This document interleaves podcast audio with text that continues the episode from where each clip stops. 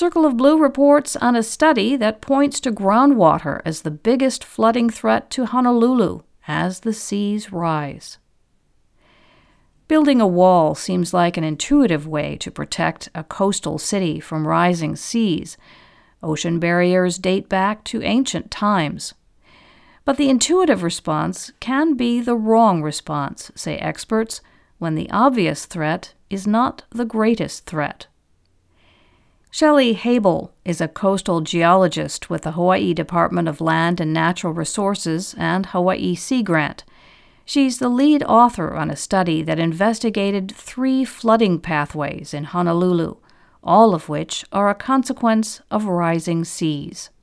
The study is the first to give a sense of how much of the city's flooded area is due to various flooding sources, both individually and in combination. The higher the sea level, the greater the likelihood that floods will come from multiple pathways simultaneously.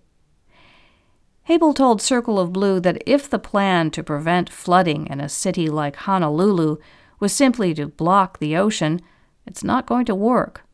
Water has other, less obvious ways of invading, and that stealth movement has implications for water pollution and transportation in Hawaii's largest city.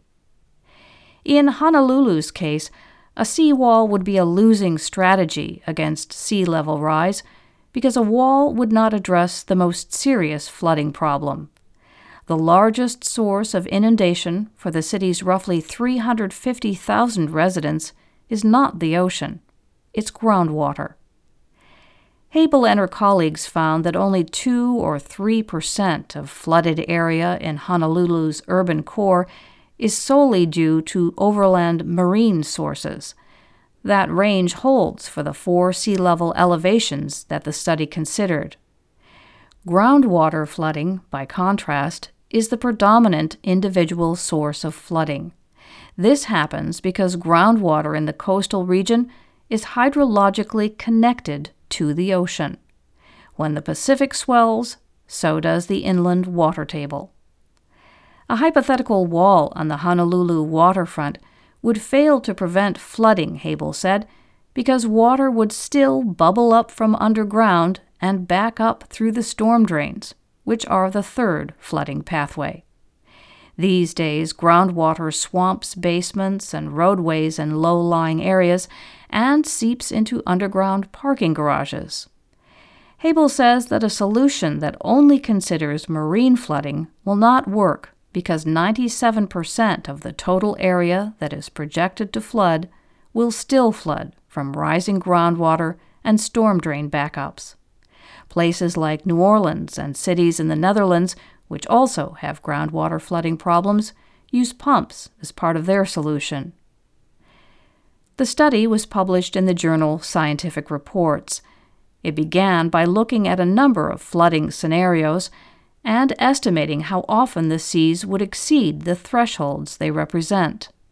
Habel did the research while working on her PhD at the University of Hawaii at Manoa. The lowest threshold reflects an event that has already occurred a king tide in 2017 that pushed water levels abnormally high.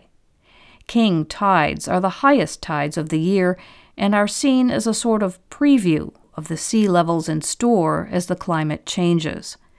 The other three thresholds, called minor, moderate, and major, were based on a federal government data set. As the sea level increases, so does the area of land that is flooded by water from all three pathways simultaneously from ocean, groundwater, and storm drain backups. And that increase in flooded area rises substantially.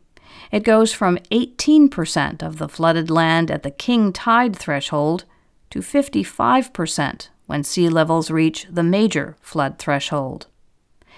Kristina Hill is a professor at the University of California, Berkeley, who works on flooding and urban design. She said that the study is valuable because it attributes how much flooding comes from each pathway, and she said the amount that is linked to groundwater should be an eye opener. Inspired by previous flooding studies in Honolulu and elsewhere, Hill is directing research in the San Francisco Bay Area on the connections between rising seas and rising groundwater. As in Honolulu, Hill has found that groundwater related flooding in the Bay Area is an overlooked risk. It's a region with shallow water tables, urban developments built on former wetlands, and rising waters. The areas in Honolulu that are among the most vulnerable to flooding are also those that are built on former wetlands that were filled in with dredged material. Higher water is more than a nuisance. It causes real damage that increases the higher the waters rise. Besides flooding thresholds, the study also assessed current and future flooding threats to roadways, storm drains, and sewage ponds in Honolulu. Buildings and property are also at risk, but were not part of this research. More significantly, the study points to potential increases in water pollution. In Hawaii, cesspools are frequently used as a means of sewage disposal. Cesspools are pits or wells that hold kitchen and bathroom wastewater from a house or business. To function properly, a cesspool needs several feet of unsaturated ground between its bottom and the water table, where microbes in the soil can process the waste. Rising seas and rising water tables eliminate this unsaturated space. Because they are underground, cesspools are among the lowest elevation infrastructure in Honolulu, and therefore at the highest risk for sea level rise disruption. Habel found that nearly 90% of roughly 700 cesspools in the study area would cease to work when the Pacific reaches the level of the 2017 king tide. In that scenario, 11 of the cesspools would be fully flooded. Cesspools are a known hazard, polluting rivers and marine waters with fecal waste.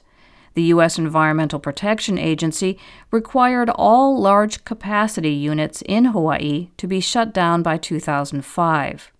These mostly served businesses and apartments.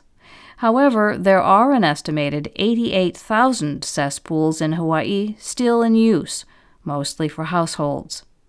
In 2017, the state legislature passed a bill that requires owners to upgrade their cesspools to septic tanks or connect to a sewer system by 2050.